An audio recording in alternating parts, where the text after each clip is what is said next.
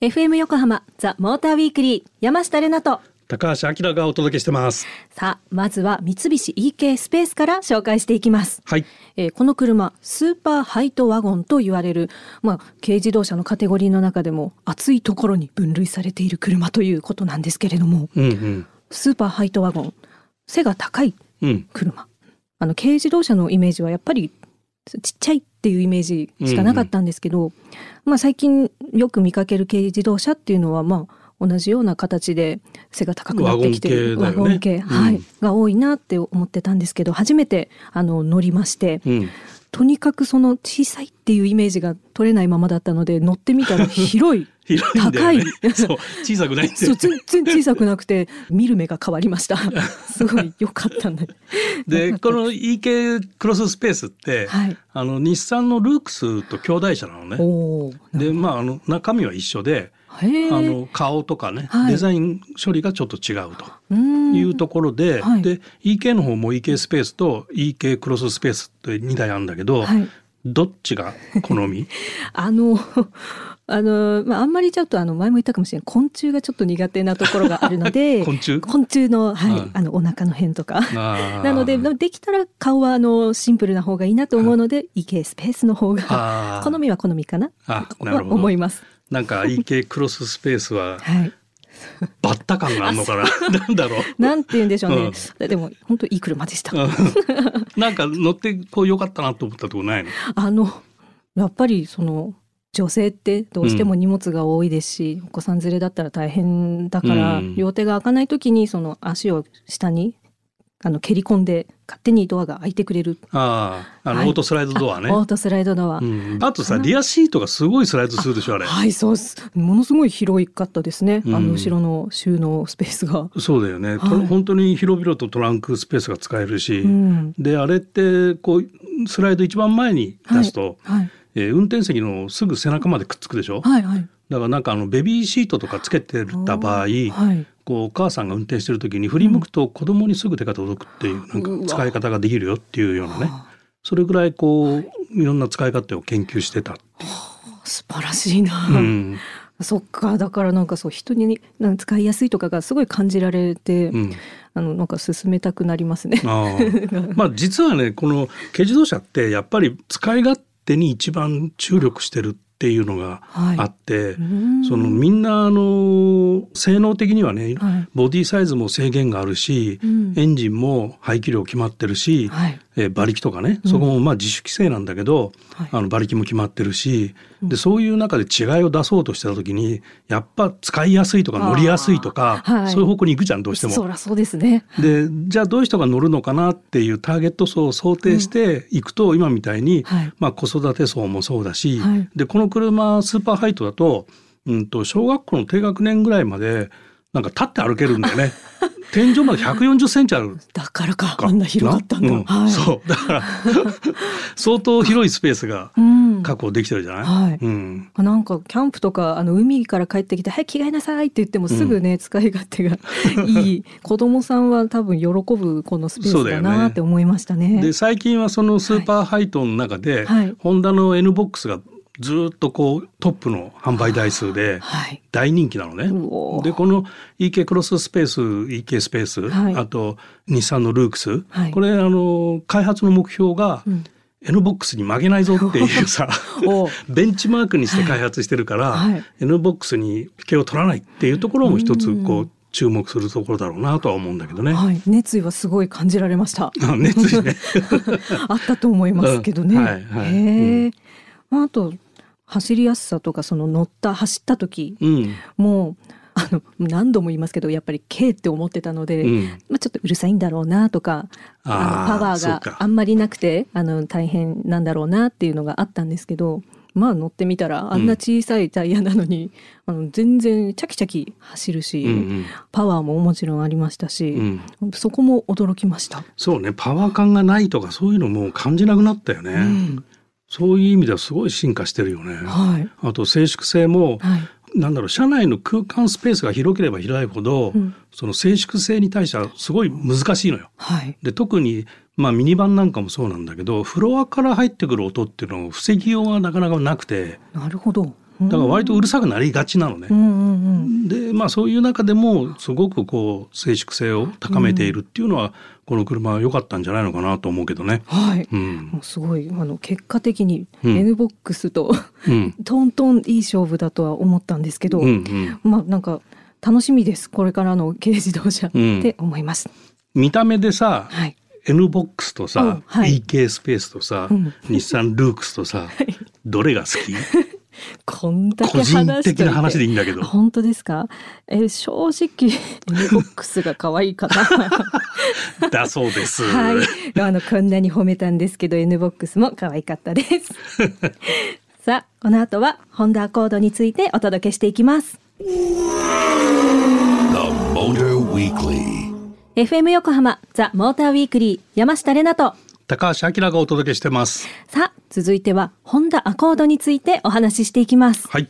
えーホンダアコード、えーこれはどんな立ち位置の車なんでしょうか？そのどんな人たちが買う車、なんあですかね、の今かかってた曲が好きそうな人が乗る車。あらまあ。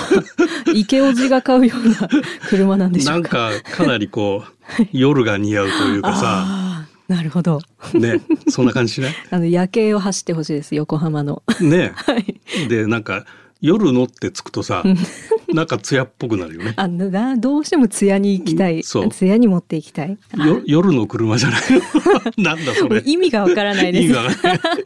まあそんな夜のアコードなんですけど、あの正統派セダン。うんあ正統派。はい、まああのこれ10代目なんでね。あ10世代目なんでもうすごい歴史が古くて、うんまあ、北米中国が中心で売ってたのを、まあ、日本でも売るようになって、はい。でこれはねタイの工場で作ってる輸入車になるんだけどホンダのタイの工場って最先端の設備が整っててで、まあ、その設備で作られた車が、まあえー北米中国、はい。日本にこう輸出されてっていう車で、はいえーまあ見た目いいよね あすっごいかっこよかったです大人っぽいよねう。んなんかい夜の車でしょ その夜かはわからないですがまあ昆虫ではなかった昆虫では昆ない。虫ではなかったうんまあ確かに夜のなんかこうシュッとしたちょっと近代的な感じの新しい車っていうイメージがすごい伝わってくる顔をしていました。あの9代目までのアコードって、はいあの北米の人とかね、まあ、ユーザーにいろいろアンケート取って、はい。返ってくる回答がねいい車だっていう回答はあるんだけど、はい。その突出してなんか魅力みたいなものが言いにくいみたいなことがあったんだって。だからそういう意味ではすごいなんていうかもっと魅力的にっていうところに見えるように頑張った車っていうのが10代目なんだよね。ああ、だからか。うんまあ夜のってまあ確かに似合うかもしれない。レラちゃんの声も夜の声だよね。あのよく言われるんです。あのなんか夜のお仕事されてましたかとか、アルバイトそっち系してましたみたいな。いやしてませんみたいな。夜の仕事と言ったらまあ居酒屋ですみたいな。いらっしゃいませみたいな。夜の山下がお届けしております。夜のおやつみたいな感じですが。えでーこの車はそそれでささらに静かだったでしょ？すっごかったです。うんあれ？電気自動車じゃないんです。そうそうもうほとんどね電気自動車と一緒で考えちゃっていいんだけど、まあ、はいエンジンは積んでるんだけど、うんうんうんあのホンダお得意のね、はいあのモーターで走るんだけどエンジンはバッテリー充電するために使うみたいな。はい。で高速道路は、うんえー高速走行は、はいえーエンジンもは使って走ると。シリーズハイブリッド、パラレルハイブリッド、はい。エンジン走行を、うん。それから EV 走行を全部やっちゃうっていうね。頭いい。頭いいんですよ。もう走り出しの時とかもう、うん。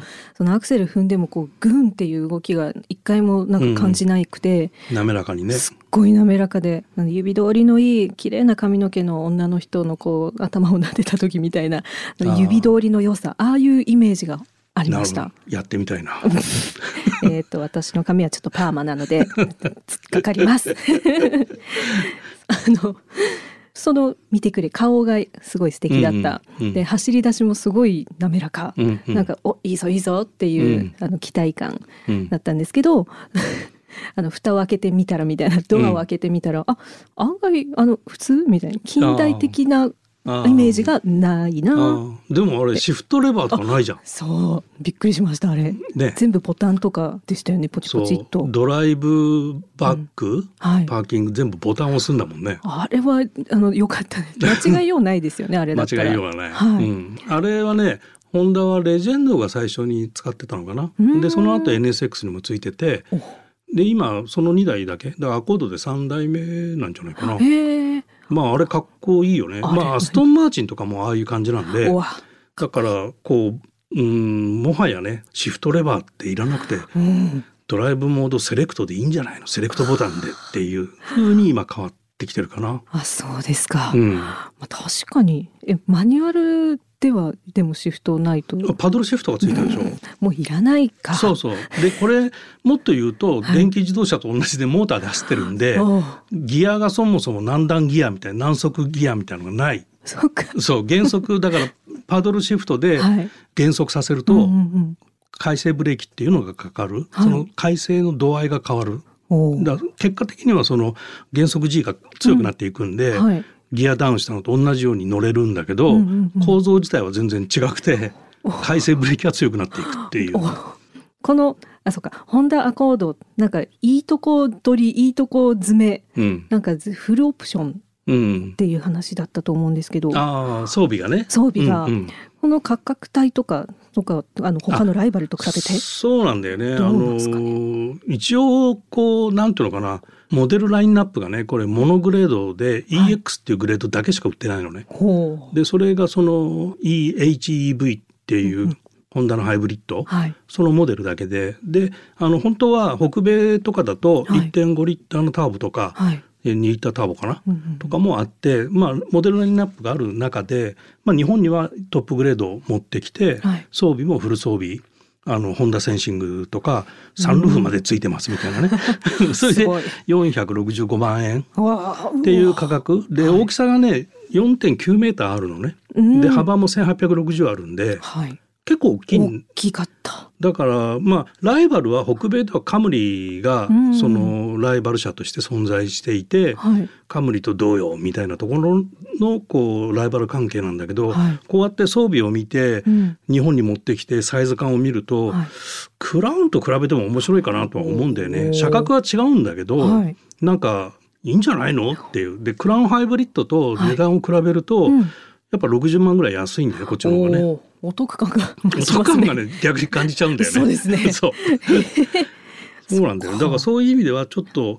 正統派セダンなんだけどルーフがさ、はい。こうクーペライクでしょ、クーペっぽいでしょ、はい。だからすごくそれがすごく見た目かっこいいと思うのね。はい。でそれとボディサイドのうんうん。こうプレスラインとか、はいまあ、サイドステップのあたりの力強さとか、うん。あとトランクリッドがちょっとダクテールみたくなってて。なあ。あのスポイラーそうそうそうそう、ピュンと上がっててねはい。スポイラーがついてて、うんうん。見た目もすごいスポーティーでそのセダンセダンしてないでしょ、凸の字をしてませんでした。車が。ぬるっとしてました。ぬるっとしてた、うん。だからまあそういう意味ではおしゃれなセダン、ああ。うん、確かに。池おじですか？池おじに乗ってほしい。夜の車です。それがオチかな？あありがとうございます。池尾寺が運転する夜のホンダアコードにいつか乗りたいと思っております。The Motor Weekly. ここからはリスナーの皆さんからいただいたメッセージを紹介いたします。ラジオネームマーパパさん、こんにちは。いつもありがとうございますあ。りがとうございます取り上げてほしい車ですが、はいリスナーの中には旅客車両に乗務しながら聞いている人たちもいらっしゃると思います。自分たちタクシードライバーが毎日のように一日の半分以上生活を共にしているトヨタジャパンタクシー、うんえー最低限の研修を受け乗務に関する範囲内で支障のない知識は得ていると思います、うんが自動車ジャーナリストさん側からの視点でこの車をいろいろいじっていただけたらと思ってメールしました。これを機に今後の乗務に何かしらのプラスアルファを得られればと思います。なるほど。だそうです。いじるところはございますか？何をいじればいいでしょうね。まああの皆さん乗ってる車ジャパンタクシーって知ってる？あはい見たこもとう、うん。あります、あるよね、はい。であれはあのまあ国の政策として、えー公共交通機関はい。を、まあ、どんどん環境のいいものにしていきたいっていうのがあって、うん。まあ、政府が進めている、まあ、一つなんだよね、まあ、だから全部ハイブリッドなのねジャパンタクシーは。素晴らしい。うん、で、ハイブリッドでガソリンじゃなくて LPG 使ってたりして。う、ん。で、まあ、あとベースになってるのが、えー、とシエンタっていう話もあるんだけどおー支援とはい。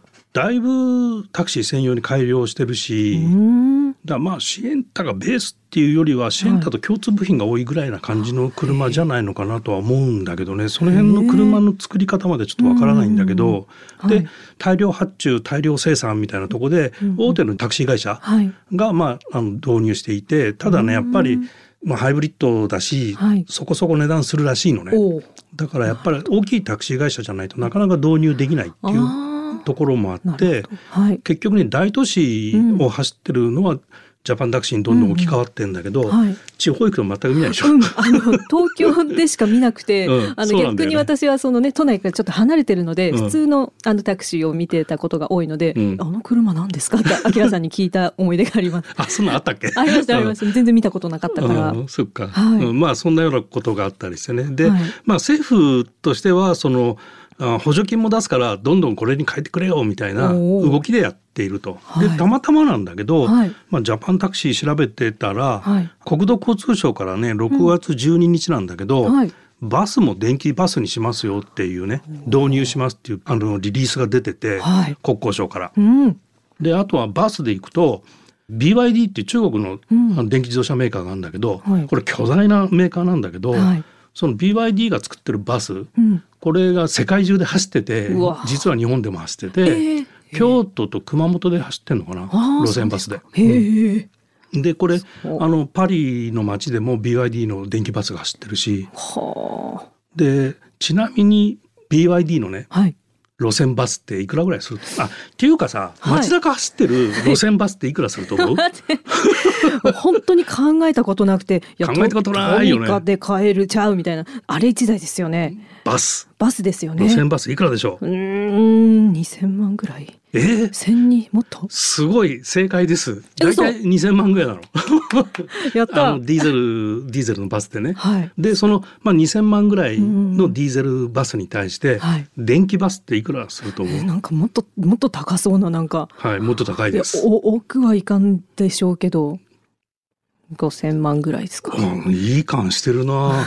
BYD って6,000万なのね1台。だから3台分するわけ 高いな。でそれね公共交通機関だから税金だからさおうおうおう。どういうふうに使うかみたいなところが悩みどころ確かに。でさらにねこうこれはバッテリーバスだよね、バッテリー電気だよね。で、はい。FCV っていう水素を使った電気自動車もあるんで、これトヨタとかがやってるんだけど、はい。さあ FCV のバスは1台いくらするでしょ もうなんか値段当てゲームみたいな。ピコン。うーん。あえっとねえっとねえー、まあまあまあじゃあな7000万ぐらいにしときますうか1台1億円です。出た出た出た。でこれ東京都都バスでね、はい。確かね東京駅から晴海の方に行く路線で、はい。FCV バス走ってるんだよね。興味ある人をちょっと探して。ちょっと1億円見に行きたいです。1億円。まあまあそういうところもあって、ジャパンタクシーもきっと高いんだよ。だかあら納入価格知らないけど、なんかすげえな、なんか大金が走ってるんですね、うん。大事に乗ろまあパパさんこんな話でいいかしら 全然なんかジャパンタクシーのはしなかったけどういや最終的にね山下の値段当てゲームみたいになっちゃいましたが、はいタクシードライバーの方ね、あの本当にあの私たちすごくお世話になるんでいつもなんか優しく行きたい場所まで運んでくださるので、本当にマーパパさんも代表してありがとうございます。ということで今回紹介しましたマーパパさんにはザ・モーターウィークリーオリジナルステッカーをプレゼントします。